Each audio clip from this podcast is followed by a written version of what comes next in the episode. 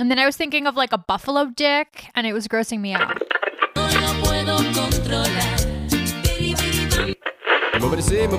Excuse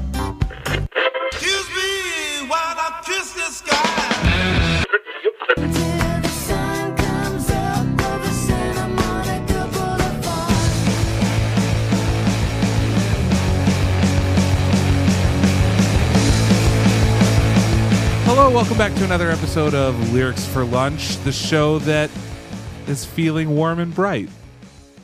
You might say it's a supernatural delight. Well, you might. Um,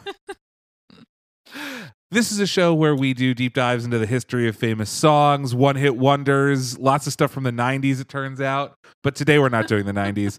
Uh, stuff that, that we find interesting and hope you should know. We're, we're channeling our ADHD into hyper focusing on researching songs for you, the listening public. My name is Aviv Rubenstein. I'm your host. Joining me, as always, this week and every week, You can just say my name. I In fact, from here on out, I would like it if you would just say my name But if you're introducing me. before No, no. you, no don't even don't no know me like you you I've never liked it this way. no you did like you made me do it this way you did it for I did you not. you're like when i stop talking just say your name i have the forgot. audio Okay. Maybe like for that one time I had something planned, but no. Just introduce me properly, like a proper introduction. who are you what is Uh, this My name is Lindsay Tucker. I am the boss bitch of this podcast. apparently so jesus um lindsay how was your week how's it been what's going on how, what's is shaking bacon snowing. snowing So, Trip cleaned off my car this morning before he went to work, like a sweet baby angel, but now it's kind of covered again. Wow. How many inches have you gotten? listeners, Looks like a foot. listeners, she just like looked out the window. well, I've been inside like all fucking day working. I'm fine. Thank you for asking. I was getting there. I just had popcorn in my mouth, so I was just waiting Okay. till I could swallow. So, Viv, how are you? How is Chubbs? Chubbs is is great. He has a doctor's appointment in Poor guy. a couple of hours. And no, it's just a checkup. They made me keep his poop. Right, right. Where is the poop currently? The poop is sitting on the kitchen table. No. I double bagged it and it's sitting on Oh. a little paper towel. you know, everything in the universe has holes in it.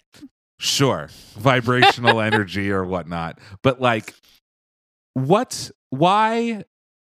Why did they make me take his poop? I don't know. That's a question you should have asked that I know. So, so listeners, this is our new poll that you'll hear when this episode comes out. When you take your dog to the vet, do they make you keep his poop? Sub question: If they or her poop, whatever the dog's gender is, however the dog identifies. Or their poop. their poop. My dog is a he they. And if so, where do you keep the poop between the poop and then taking it to the vet? I would go with like glass jar. Glass jar? To me, glass seems like a more solid matter. Like put it in a plastic, but then put it in glass. I but then I would want to throw away the glass. You could just fill it up with rubbing alcohol. Oh, gross. I'd always know. I'd always even if I had like Yeah. several other glasses of the same kind, I'd be like, is this the poop glass? True. So today, we are going to be talking about the classic song dancing in the moonlight this is a this is a listener suggestion thank you stacy for recommending this one i saw stacy over the weekend and she says i thought of you i just heard this story about this song and Yay. yeah so thanks so much stacy um stacy from reno Reno? reno All right, let's hear it. Let's hear it. Come on. you ready for the story Yeah. Well, I'm not ready for the story because we have some mailbag. Lindsay's favorite segment. Always with the mailbag. Always with the mailbag. So at superfan filled with says, please stop making fun of Robinson and Jerome. No. Sorry, dude.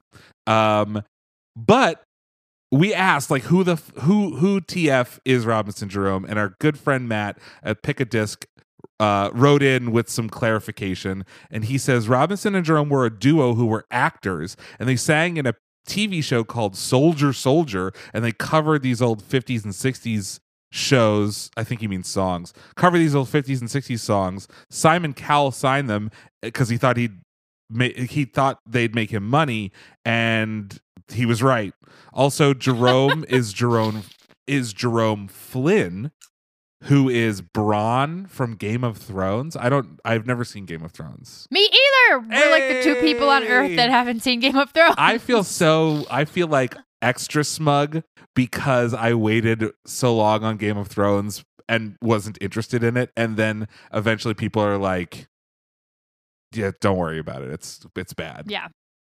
It's culturally over. Culturally over. The the the finale was bad. Apparently, I don't know. I'm good. But you did go back and lost and watch Lost many years later. I which did. Ill-advised. Horrible. Lost is ill-advised. the fucking worst show I've ever seen in my life. Um, so, in addition to that, at Freddie from Freddie and the Fab says we pronounced Kerrang properly.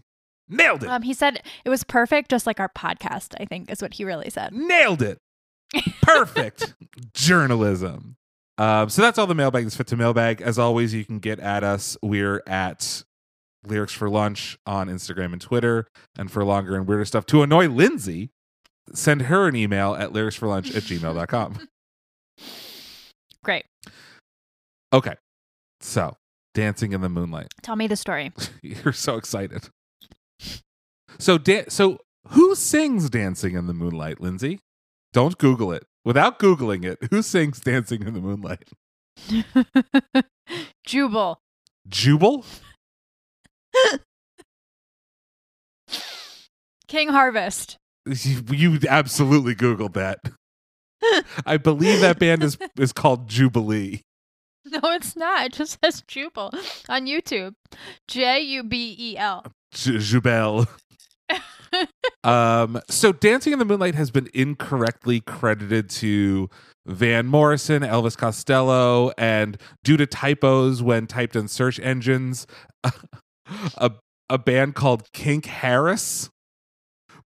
Van Morrison and Elvis Costello have never rec- recorded this song, and Kink Harris doesn't exist. Is it King Harris? It's King Harvest. You're right. Mm. So, kind of. I actually thought it was Van Morrison before I started researching this, to be honest. Because the guy's yeah, I could see the guy's relation. voice sounds a little like Van Morrison. Um, and I think that this a lot of this has to do with the advent of the internet and the advent of downloading songs from places like Napster and LimeWire and you know there are all kinds of weird we talked about this a little bit last week with our Nirvana episode that I had a that uh, the MP3 of that version of Kurt Cobain singing Smells Like Teen Spirit weirdly but it was attributed to Leif Garrett and the Melvins Oh, right, right. so I think that that has a, a lot to do with it, which is like the first time we really democratized music throughout the world. It was like all misattributed, but So Van Morrison has never sang this song. no. I mean, maybe in his home, maybe to his fr- to his kids, but Van Morrison and Elvis Costello never recorded versions of this song. Never sang it. So the song was written, "Dancing in the Moonlight," written by Sherman Kelly, and it was made famous by King Harvest, who were like a French American rock band. Well, they were actually like mostly all American. We'll talk about how they became French American, but let's take a listen to the song before we get too much further, so that we all we all. I mean, you can hear the song in your head. It sounds like Van Morrison. It definitely sounds like Van Morrison. It super does, right? yeah. But take a look at their like fucking their vibe before we even press play. Look look at King Harvest's fucking vibe. it looks like Stillwater started wearing the Band-Aids clothes Yeah. So it's and like became a motorcycle gang. a, yeah, it's like a motorcycle gang. They're like sitting on a in black and white, and they look like a biker gang. But like this song is like Everybody here is out of sight. this is the fucking smoothest groove I've ever heard in my fucking life. Keep things alive. Everybody was dancing in the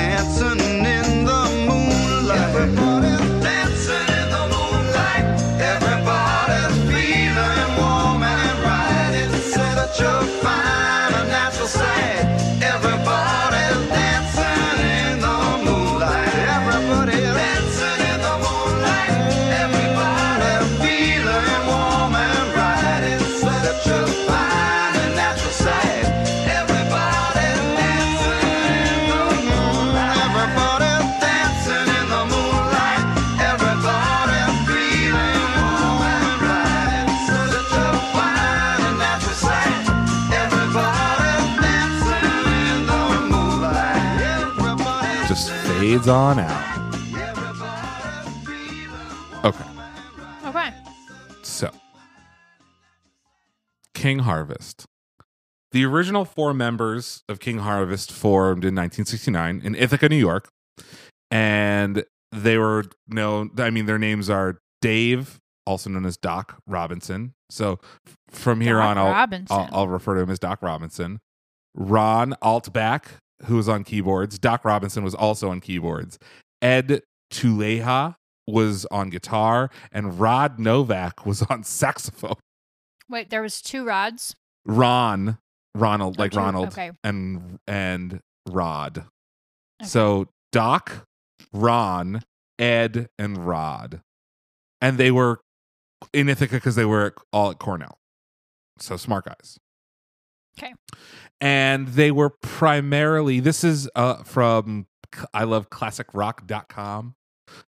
The group primarily played cover tunes such as so- songs from Sly and the Family Stone, Jimi Hendrix, the band. They played at frats and bars and other colleges.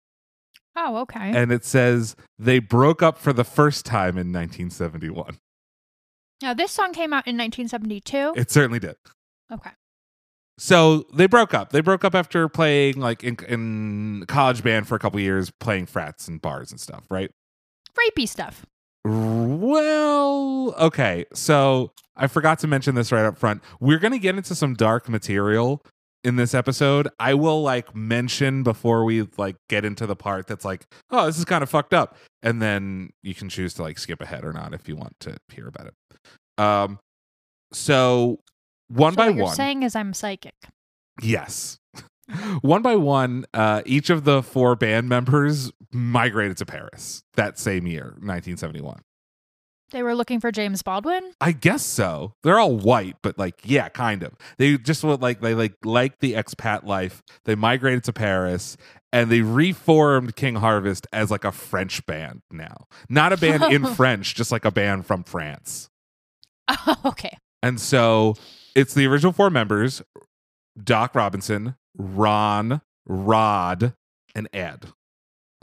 really, really bad, like bad first names for, Very bad. yeah. Uh, we're mostly going to be talking about Doc Robinson and this dude named Sherman Kelly, who we haven't met yet. So uh, they Doc got in, Robinson sounds like a character from like Aristocrats or something. Aristocats? Yeah. Uh huh. he's like an old fancy cat. yeah. With a Uh, top hat that plays piano. Yeah, he does his scales and his arpeggios. I fucking know they're Aristocats. So this French musician named Didier Alexandre joined the band on bass, and that made like a like a five piece, right? A quintet. That made them French. We are French now. yeah, we are French now. Ha ha. and then Sherman Kelly, uh, who was another Cornell alum, joined in 71 as well. So we have now Didier, Sherman, Doc Robinson, Ron, Rod, and Ed. And Ed. And Sherman Kelly also played the keyboard. So now three there are three keyboardists in the band. That's a lot of keyboardists. It's keyboard, keyboard, keyboard, guitar, bass, saxophone. okay, so is one of them playing like a rhythmic keys? It's it's a it's a weird lineup for sure. But uh, Sherman Kelly and Doc Robinson knew each other from a previous band, Buffalongo. Buffalongo? Boffalongo. Spell it. B O F F A A. I'm sorry. B O F F A L O N G O. Boffalongo. Okay. I can just I can just chat it to you if you want to read it. That's good. I got it. You're gonna, we're going to I wasn't sure if it was like buffalo, It but sounds like- alongo. It sounds like buffalo. and then I was thinking of like a buffalo dick, and it was grossing me out. it sounds like buffalo. It is buffalo, and even some of the some of the notes I have, it is written as buffalongo, but that might have been like my own dumb brain. Okay. So it was Buffalongo who first recorded Dancing in the Moonlight. So Sherman Kelly had written Dancing in the Moonlight in the late 60s, and his old band, Buffalongo, recorded it for the first time in 19- With him? with with Sherman Kelly, right? So even Okay. though Doc Robinson is on the vocals for the King Harvest version, on the, that's the more famous version, Sherman Kelly and Doc Robinson sang it in Buffalongo, and the original version has Sherman Kelly on vocals instead of Doc Robinson. So we can listen to the Buffalongo yes, please. version. I would love to hear the buffalo dongs do it. yeah, the old sex bombs.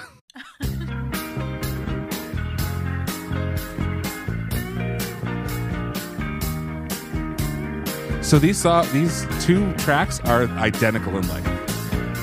One of them's 303, one of them's 302. Oh wow. Very precise. Whoa. So Does guy have any teeth? so so let's talk about the differences between the songs.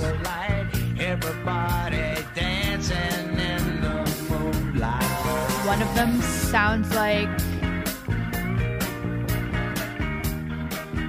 Willie Nelson is singing it This one. today. yeah. So it's like a little bit gravelier, a little bit bluesier, right? Yeah.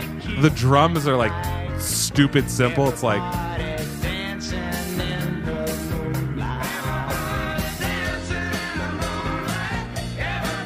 There's cowbell. Was there cowbell in the last one?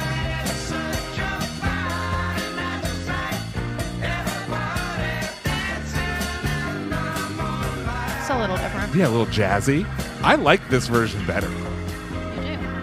Yeah, it's just like a little kind of sloppier, messier, which I gravitate towards. I also enjoy this part. The vocals are not my favorite. Well, we have a we have a quote about the vocals.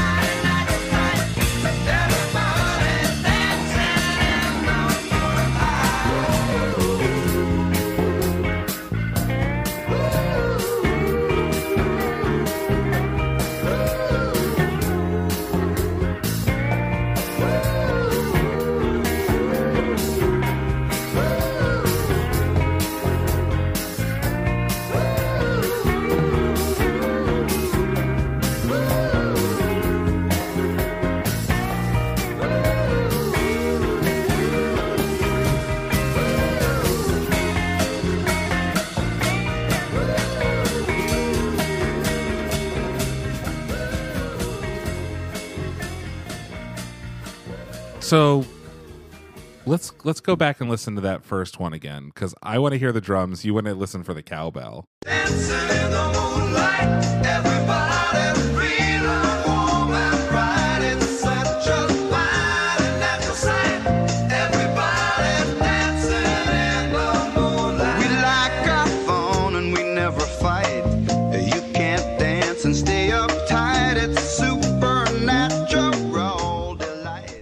So the the more popular one has this like jazzy, bright piano intro. Yeah. Well, they have three keyboardists. Yeah. There's actually like a, good- there actually is a funny thing about the drums in this song. There's something that I'm hearing in there that's like Pachelbel Canon or the maybe it's not Pachelbel, but it's a do do do do do do do do do. Yeah, it's like a just an arpeggio of the it's like a, a twinkly arpeggio of that that keyboard, that third keyboard. So this is from vinyldialogues.com. This is a quote from Sherman Kelly about singing the Buffalongo version of this song. He says, The first time I was in the recording studio for that version, we had these producers who thought it was a good idea to give me cocaine. That was probably the worst idea. I found myself in the vocal booth where there were a lot of people distracting me, and producers would give me more cocaine to keep me doing takes until my voice was so distorted and so weird. uh, remember Celine Dion saying she never has coffee or caffeine before? Yeah. Versus this guy where the producers are like, Have you heard of cocaine? he goes on to say, Doc Robinson had a pretty good voice, better than mine. I remember one critic saying about me and the Buffalongo version, as a singer, Sherman Kelly is not too bad of a songwriter. That was amusing and true. Okay. I'm glad he has a good sense of humor about it. Yes. So it wasn't even Sherman Kelly or Doc Robinson who brought this song to King Harvest. It wasn't. It wasn't. Even though Sherman Kelly had written it, it was actually Sherman Kelly's brother, Wells Kelly. So Wells Kelly, uh, who eventually went on to fi- form the band Orleans, Orleans, like the New Orleans. Um, he served as a brief. He served a brief stint as the drummer of King Harvest wi- in Paris and in the U.S. So there's six of them. None of them are playing the drums right now. Wells Kelly comes over to Paris and is like, "I'll play the drums." Hmm. So Okay. Or Orleans, you know, they had a couple of hits, specifically um Still the One. Still the one. That one? Yep. Yeah. So a little bit more rock. Yep. I feel like I thought this was the Eagles my whole life. Right. So this is this is like one of those episodes where we're like, you think that it's this song. you think that it's this band. Nope, not still not Van Morrison. Like that's Don Henley.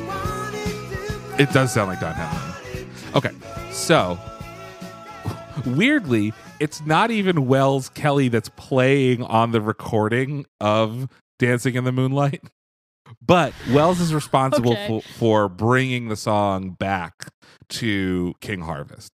So this is from Song Facts. In 1971, Wells Kelly played, paid a visit to King Harvest, who were working on a new album in Paris, and I think Wells Kelly was also in Buffalongo, but Wells came to arm Wells came armed with some albums from America, and he brought his copy of Buffalongo's Dancing in the Moonlight, and then played it for them. And King Harvest is like, "Oh, let's just record this song too, but make it more like keyboard driven and with smoother production."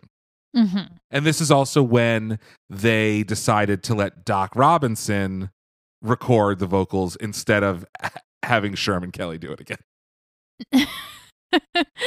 um, any quotes behind that decision? Uh, uh, Any nothing except for that one where he said Doc is has a pretty good voice, better than mine.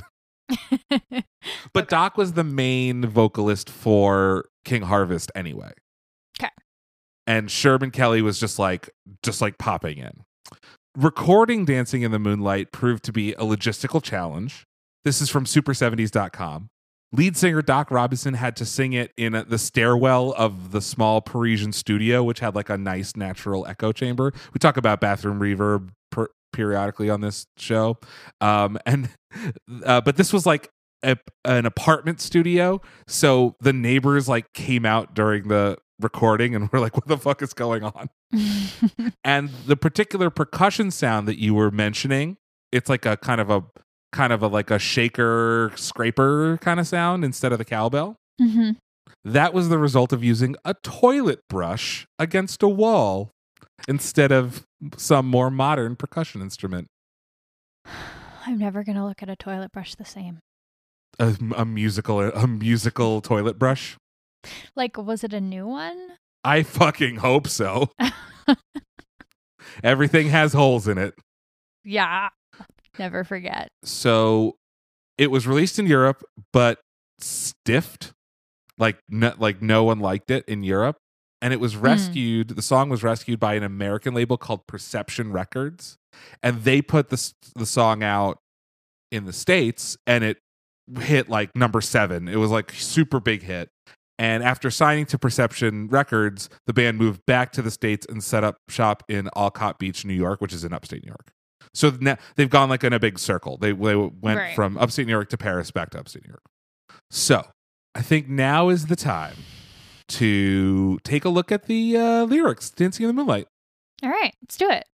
So I want to talk a little bit about the the the composition of this song, along with the the meaning. Let's talk about composition first. That's what I was gonna say. Hell yeah. Um, okay. Would you like to do a dramatic reading? we get it on most every night. and when that old moon gets so big and bright, it's a supernatural delight. Everybody was dancing in the moonlight. Everybody here is out of sight. They don't bark and they don't bite.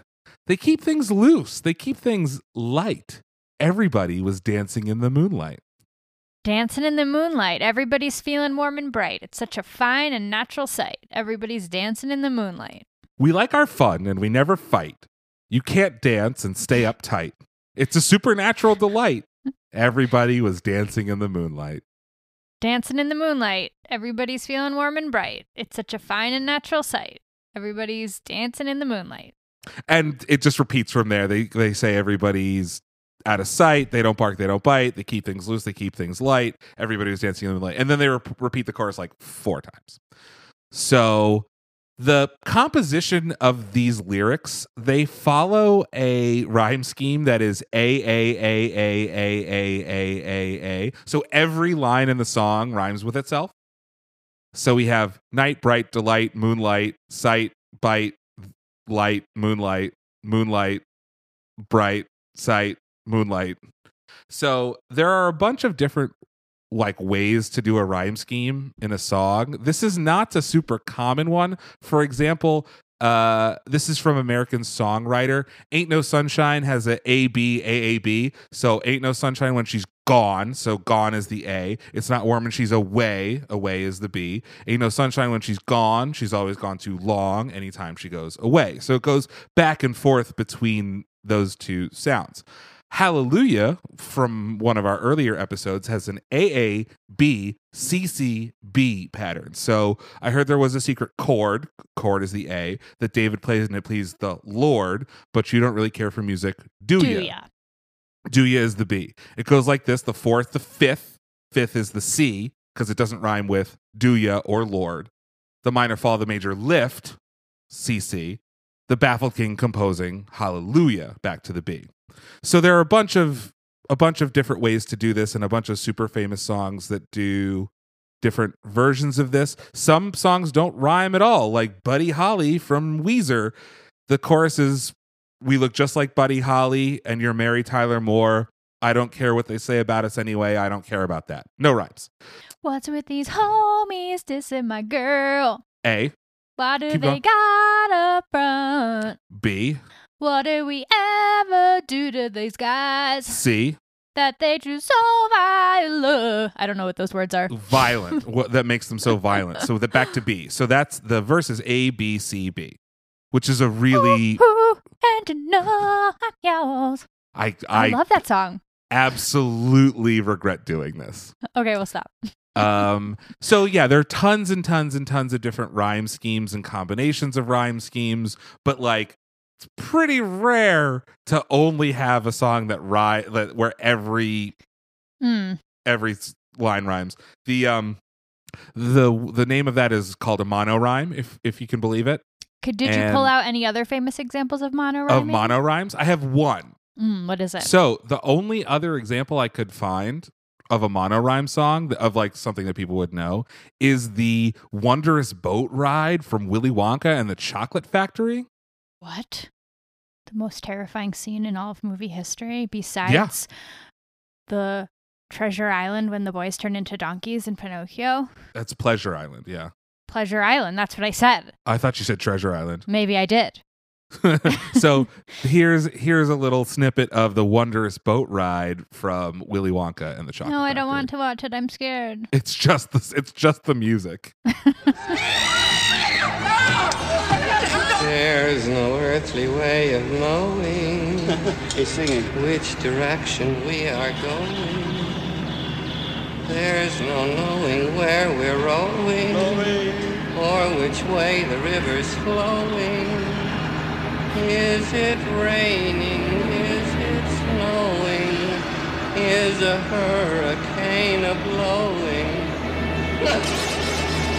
Not a speck of light is showing, so the danger must be growing. Are the fires of hell a glowing? Is the grisly reaper mowing? Yes! Why are the we showing this danger to must kids? be growing, for the rowers keep on rowing, and they're certainly not showing any signs that they are slowing. So that is the magical boat ride from Willy Wonka and the Chocolate Factory. And Shining example. well, not only is it a shining example of a mono rhyme or a mono rhythm, but um, it is also weirdly well. I'll come. We'll come back to it. We'll come back to why this is appropriate for this episode. okay. So now comes the time in every episode. My favorite part of every episode. Lindsay, what do you think this song is about? I think the it's lyrics there in about front of you. um the community in Wanderlust, which we referenced maybe last week or the week before, Okay. um, where Paul Rudd and Jennifer Aniston stumble upon this community and it's like free love and everybody's dancing in the moonlight and keeping things loose and light and yeah, just uh having some free love and some naked moon dancing. So you're not all the way wrong. You're pretty wrong. But this uh this you're on the same um you're on the same wavelength as the Reddit user Peaceful Man of War who asks in in the song meaning subreddit is dancing in the moonlight about dogging? Apparently apparently dogging is a thing in the UK. Freddie and Victoria, you can answer this question. Apparently dogging is a thing in the UK where a group of teenagers drive to a quiet place and all have sex in their cars. So like a lookout point sort of thing. And then they dance. And we I- danced like a wave on the ocean romance. The other theory, which doesn't super hold water, is that it's about werewolves. So specifically, the line "Everybody here is out of sight. They don't bark and they don't bite. They keep things loose. They keep it tight. Everybody's dancing in the moonlight." So moonlight being the thing that turns I people when I think of werewolves, I think of loose. uh, and dancing. Uh, listeners, Werewolves of London isn't even about werewolves. Uh, so it's not. It's about neither of those things. Okay, tell us. So this is from stuffnobodycaresabout.com. Sleeping peacefully on the beach at St. Croix in 1969, Sherman Kelly awoke to five men beating him with baseball bats. What? So this is listeners the part where you should skip forward if you're a little squeamish. Well, I'm squeamish. What am I supposed to do? Well, you can I guess listen to this uh, listen to this episode when it drops. so after he blacked out, one of the men attacking him raped his girlfriend, and the other four were preparing to take their turn at raping his girlfriend. And Kelly was able to regain consciousness and fought back and frightened the gang away. His girlfriend was gang raped while he was while he was unconscious, and then he just wrote a little ditty called "Dancing in the Moonlight." Yeah. No. So this is from a Dutch TV show where from 2018 where Sherman Kelly was giving giving an interview talking about the ordeal. And it's a happy song, but the reason why you wrote it wasn't happy at all. Well, no. A bunch of friends and I were running a nightclub in St. Thomas in the Virgin Islands. And we decided one day to take a schooner from St. Thomas to St. Croix. And my girlfriend and I got very sick going across to St. Croix. And when we got there, I was glad to get on shore, and my friends were fine. They went back out on the boat to spend the night. And Adrian and I said, No, no, we're not going out there. We see the boat out in the harbor, you know. No, no, we'll, we'll see you tomorrow. But I had forgotten to bring my wallet. I was just out of it. And uh, my girlfriend said, Why don't we just camp out on the beach here? So we did. We fell asleep on the beach under a full moon, and uh, and that's all I remember clearly. I remember being hit really hard, and five guys were attacking us with baseball bats. So uh, I just remember getting hit again and again, and then losing consciousness. Um, I found out later from Adrian that the leader raped her, and the rest were in line to rape her. Um, and they put a towel over her head, and every time she would make a noise, they'd slap her. And um, she thought she was going to be raped by the rest of them and maybe killed. And then she said there was this horrible animal noise, this howling. And apparently, I uh, saw fit to recover consciousness and attack them. I don't know how I could have. I had one arm dislocated and ribs broken, my face all fractured, and but uh, I think I made enough noise to scare them off, uh, which probably saved our lives. I lost consciousness again, and uh, I woke up in the hospital later, and I, I remember the doctors were talking, and they said, "Well, is he going to make it?" And uh, one of the other doctors said, "I don't know." And I realized they were talking about me, and it really made me mad. I thought, "Yeah, I'm going to make it," you know. Anyway, so long story short, I had to re-break all these fractures in my face and then have them reset. And then I had a long recovery period where I was really, I had a big nuclear headache. Adrian was okay. She's a real survivor, real tough. She was great, but I had a pretty bad headache for a while. So he was laid up in the hospital.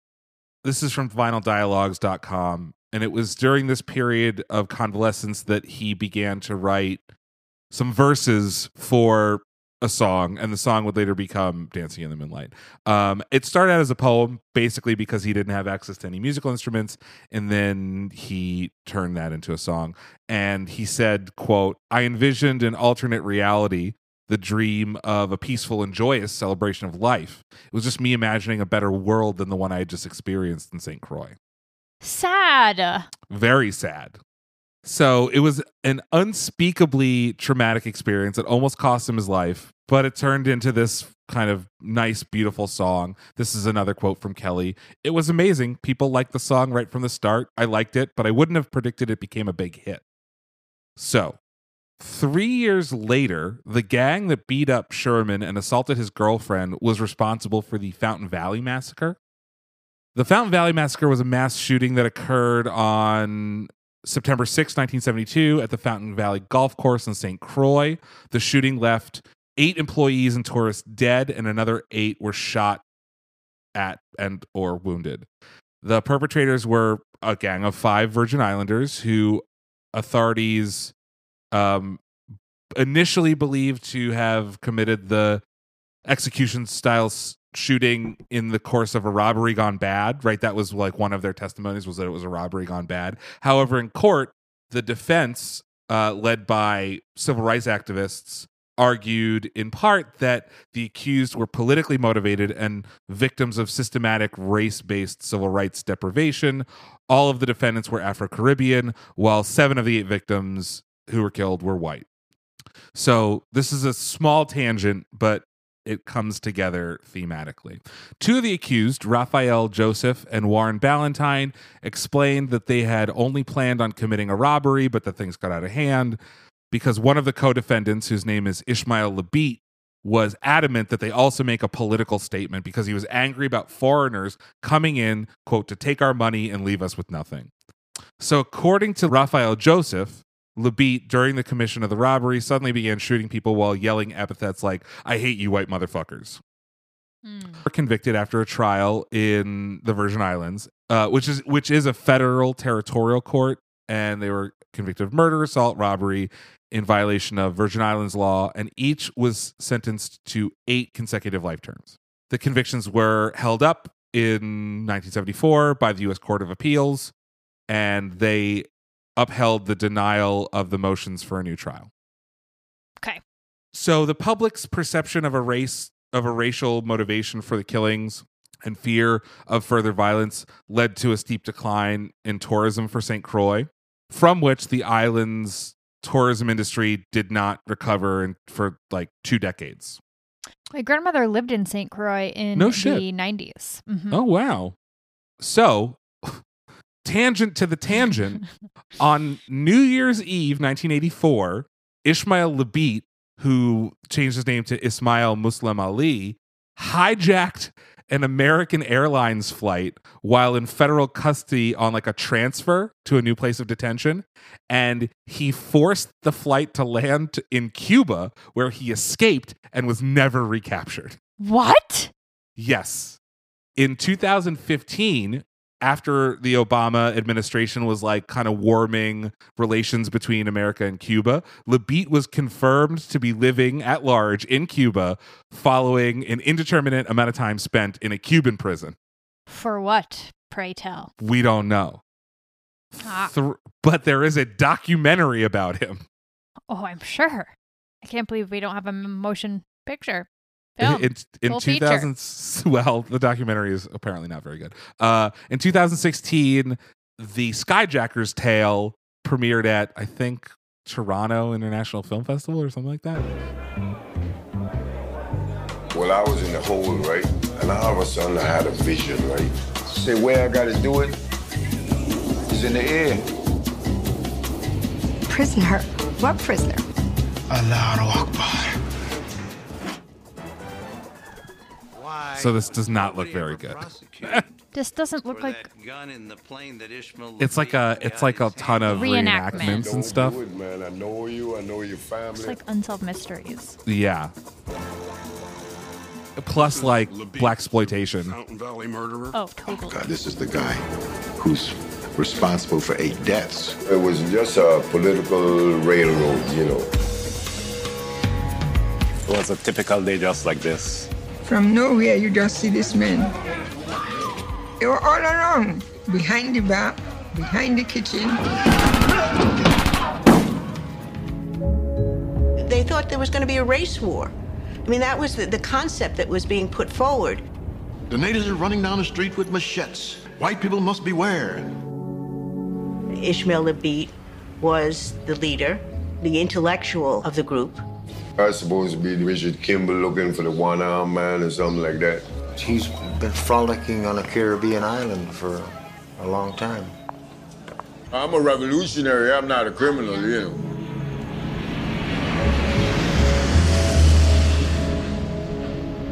Okay. So this this was like a huge story.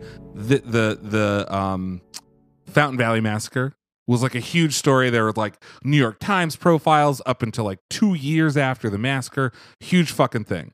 Uh, three of the five members of this gang served 29 years in federal prison before being returned to the Virgin Islands and then retransferred to private prisons in the United States. Joseph, who is the guy that testified against Ismail LaBeet, received a pardon from the governor of the Virgin Islands in 94 after 22 years of imprisonment, but he died 4 years later after a drug overdose. So, the, the whole reason that we're talking about this is because these are this is the gang that also beat up Sherman Kelly and raped his girlfriend. Adrian. Yes. There's a huge, massive football field sized citation needed because the only evidence of this being connected is from Sherman Kelly's website. What? The only evidence of this gang being the same gang that did the Fountain Valley Massacre is from Sherman Kelly's own website. So he's like, those were the guys, and there's no other. And think about his story, which is He, he woke up yeah, he passed out. He woke up being beaten. He got his face bashed in, regained consciousness, made some animal noises, tried to attack them, and they ran off at night. Correct. So there's no fucking way in the world that he knows this to be true. Right. I don't mean to laugh because all of this is quite terrifying, but it's very strange claim to make unless So you're looking for publicity. Exactly. Right? So th- so that was like this is like oh my god, the Unabomber came into my cafe once and didn't tip me, right? Right. I'm and I'm not equating one crime to another, but I think that this is j- honestly just for attention. Cuz while, you know, there this could be the case. This does not seem like the same group of people and even then there's no way to know for sure. Literally no way to know. Right. DNA evidence didn't exist back then. Doesn't seem like any of them were caught because if they were, they wouldn't be around for two years to then go do this other thing. So, Like murdering people execution style. w- which is potentially politically motivated versus, Doing a gang rape and running off because of some wolf noises. yeah. And so let's talk about the idea of like weaponizing white pain, right? Okay, let's talk so like it. Clearly absolutely i'm not minimizing this even in the slightest the things that happened to adrian and to a slightly lesser extent sherman were horrifying Right. I want to hear from Adrian in this. N- never never did an interview Hmm. but when another group of black people potentially another group of black people potentially the same group of black people from the same island commit a crime against white people three years later in an effort to cash in on the success of this that news story and correspond to the time that dancing in the moonlight is in the you know climbing the charts i think he tells this lie saying oh yeah oh yeah, it the was those guys. and you know of the list of horrible things that are occurring in this story that is kind of low on the list but still like don't fucking do that. Yeah. oh black people are so scary. This gang of black people did this but they also did that. And it was the same gang. Nah man. That's whack. it is whack. So back to dancing in the moonlight. It's a huge hit for king harvest. It's a huge hit for sherman kelly such a big hit that it had a bunch of covers the weirdest one is from 1973 because liza minnelli did a cover of this song Oh wow. Okay.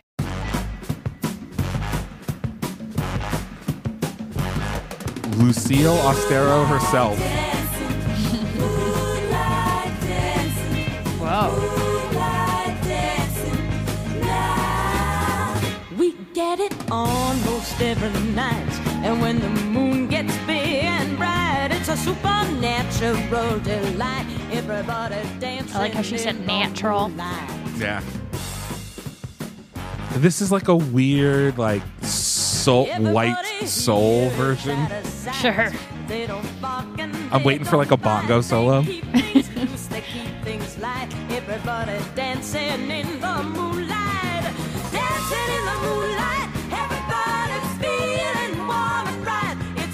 That a flute? It is a flute. And uh, dancing in the glockenspiel. We like our fun, we never fight. You can dance and stay uptight. They keep things loose. This- keep honestly, things I think this kinda cooks. I like it. dancing in the moonlight. So, life. This is from vinyldialogues.com. Life on the road with King Harvest wasn't for Kelly. He lasted just that one tour with the band.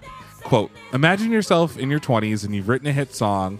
And you have some chart action and you're traveling around. It was fun for a while, but life on the road is ridiculous, and I didn't really care for it after a while. So Sherman Kelly left King Harvest after that tour, which is like end of 1972, maybe 1973. Okay. That wouldn't be the end of the roller coaster for the band either. In 1974, Perception Records, the record company that like saved this song in the first place, went Mhm. bankrupt. Oh. And it seems like it took some King Harvest songs with them. So they had from what I gather, recorded an almost finished album with Perception, and because owned Perception it. that they owned it, and then they went out of business, and so they couldn't do anything with those songs. Oh shit. It's a bummer. Do we have any of those? Oh, we do.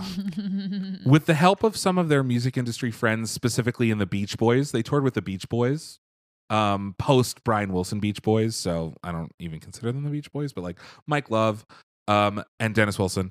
They produced another record in 75, which had only one single and no hits. And the single is called Hickory.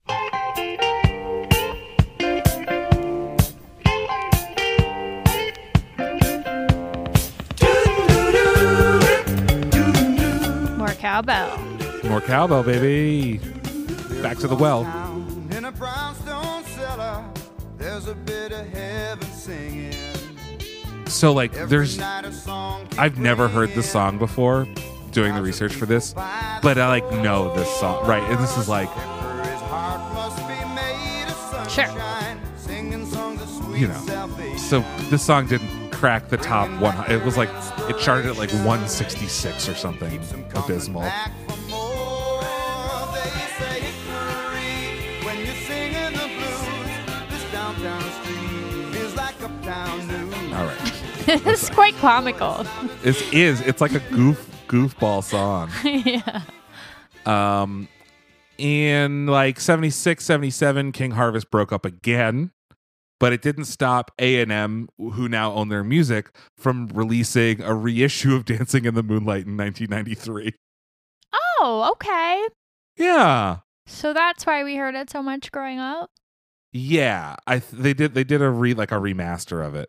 Um so in 2006, I don't exactly know how this happened, but in 2006 the band re this is from super70s.com reacquired the rights to their old music from Perception Records. But we don't know how. I don't know how. I think that they just probably bought them. And they released something that they called the album, which should have been. That wasn't the title of the album. That was just like in their press release. Um, it's called The Lost Tapes, and you can get it. It was released in stores on September 2007. And they said the reason for the 30 year delay is that we lost the rights to all of our music in 1974. So it's we weird can that they wouldn't say how they got it back. The hero's journey. yeah, right. I think I think it might be like a little too inside baseball, and I also think that the reason that there isn't some spectacular story is because they just bought them. Ah, Right. I think that like no one cared about a new King Harvest record, and so A and M was just like, "You can fuck here, fucking take them, man." so this is this is borderline from the lost tapes of King Harvest. don't they know Madonna already did that song? Sure.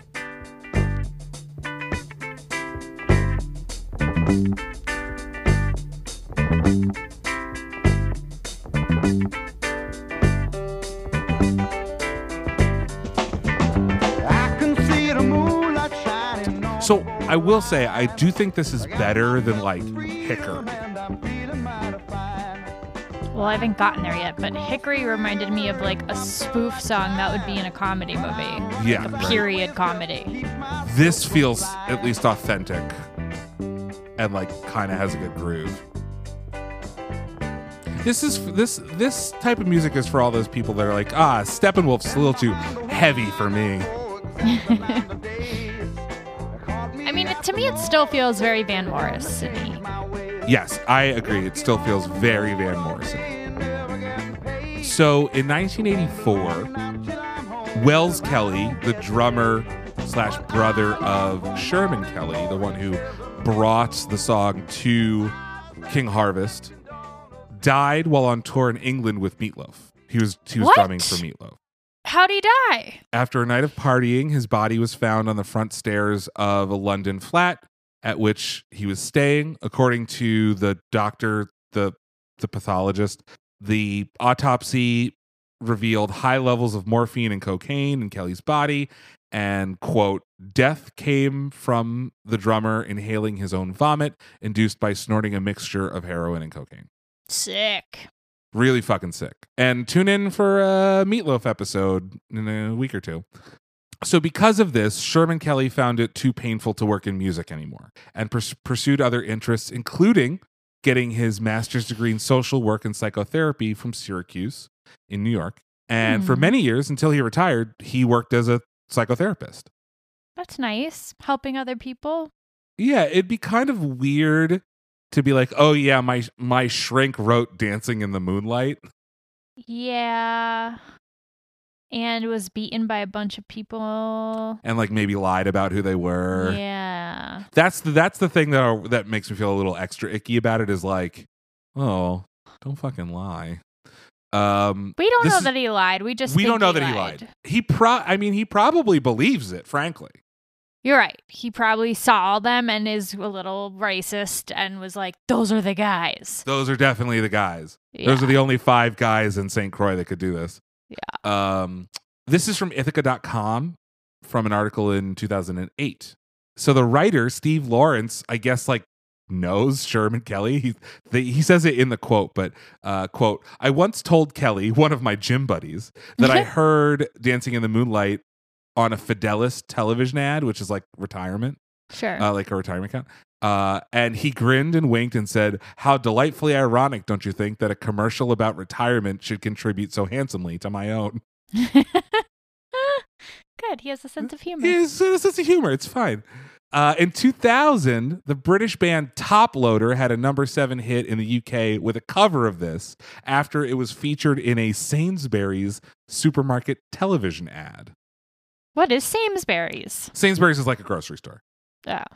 Snozzberries taste like snozzberries. Yeah. Oh, the reason I, I said I would come back to the Willy Wonka thing. The reason that that song is relevant to the story is like if I were beaten half to death, that I would write the fucking weird creepy boat song instead of instead of like dancing, in the with moonlight. Yeah. So this is the Toploader version of Dancing in the Moonlight.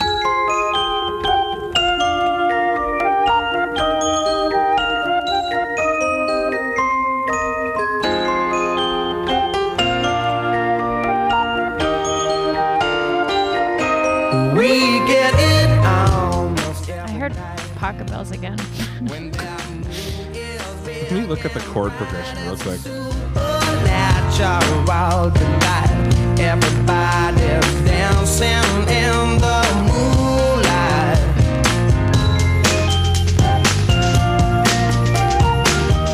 No, it's not. It's something else. It's not pocket bell, but it's something we know. Okay. Tell me what it is. I don't know.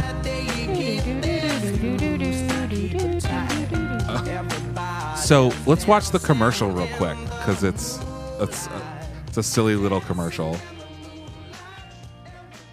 Yeah, this is this is the um, Sainsbury's commercial. I don't know if I'll actually be able to download it because it's not from YouTube, but we'll see.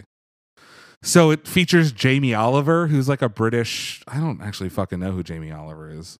Freddie, who's Jamie Oliver? You need to help me figure out the song. Will I help you figure out the no, song? you need to. Like do do do do do do do do do. It's all my life. All my life. Yes, that. Waiting for some like, Like you. Yeah. Do do do do do do do do do do. Yeah. Nailed it. Good That's job. in everyone. It is. I hear it now. All right. This is the Sainsbury's fry up commercial featuring Jamie Oliver. Never again. Jay, we've really got to start looking after ourselves. Yeah, right, babe. Why don't you knock us up a nice greasy fry up, eh? And none of that lower fat malarkey. Oh. No low fat than None of that low fat malarkey. We get it almost every night. When that moon is big. Sainsbury's Be Good to Yourself range. Over 250 ways to eat less fat without realizing. So this this song was in a grocery store commercial. That's fat shaming people. Of sure it is. It's from 2007 or it's from 2000. Like of course we were. But but this song went from grocery store commercial because they didn't want to pay the full fee to King Harvest. They got some random band to record it. That and it became a number 7 hit in the UK and went 3 times platinum. That's hilarious. According to the internet, this is the more popular version of Dancing in the Moonlight in the UK. So for our UK listeners, specifically Freddie and Victoria and whoever else, like I'm sure that they're wondering like why the fuck are you talking about King Harvest for so long? In the states, we have the King Harvest version, which is the one on the radio. In 2008, Sherman Kelly returned to music after retiring from his psycho psychoanalysis practice, psychotherapy practice. Um, and he released a can- an album called Burn in the Candle, which included some unfinished work that he and his, his brother had written together when his brother was still alive. Great. So this is uh, Burn in the Candle. Sorry, this is burning the Candle Down from burning the Candle. I'm burning the candle down at both ends, burning a wicked bright. So now he's fucking still sounds like Van Morrison, Totally. even though this this wasn't the guy that s- sounded like Van Morrison before. Twice the light.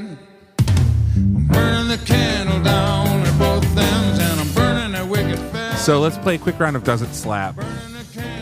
Not to me. No, I'm sorry, buddy. This sucks.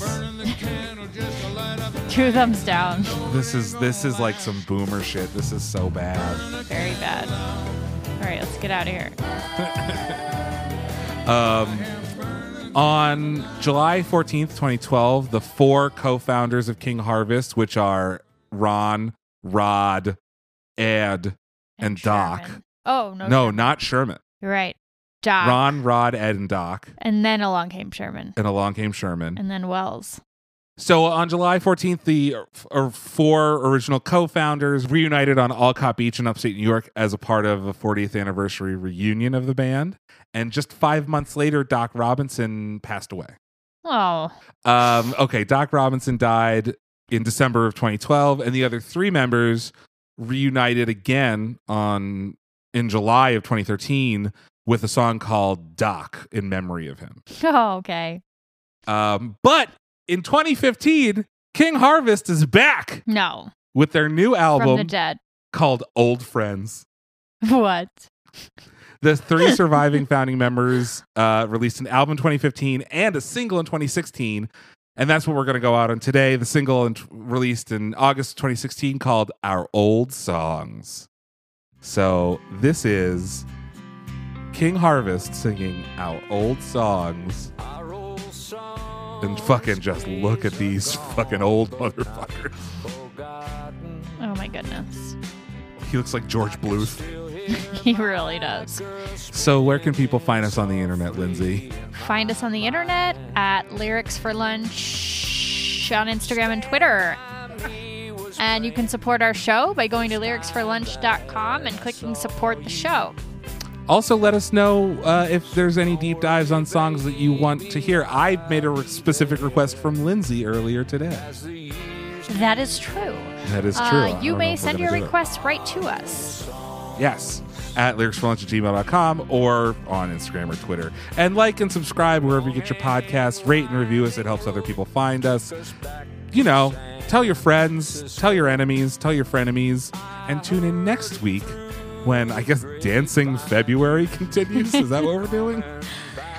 There is an idea that is twinkling in my brain that it might be a month of dancing songs, but I guess Great. you'll have to tune in next week to find out if that's true. Well, lace up your dancing shoes next week. But until then, I'm Aviv Rubenstein I'm Lindsay Tucker. saying, song's not about werewolves. Werewolves are not loose. Werewolves do kegels.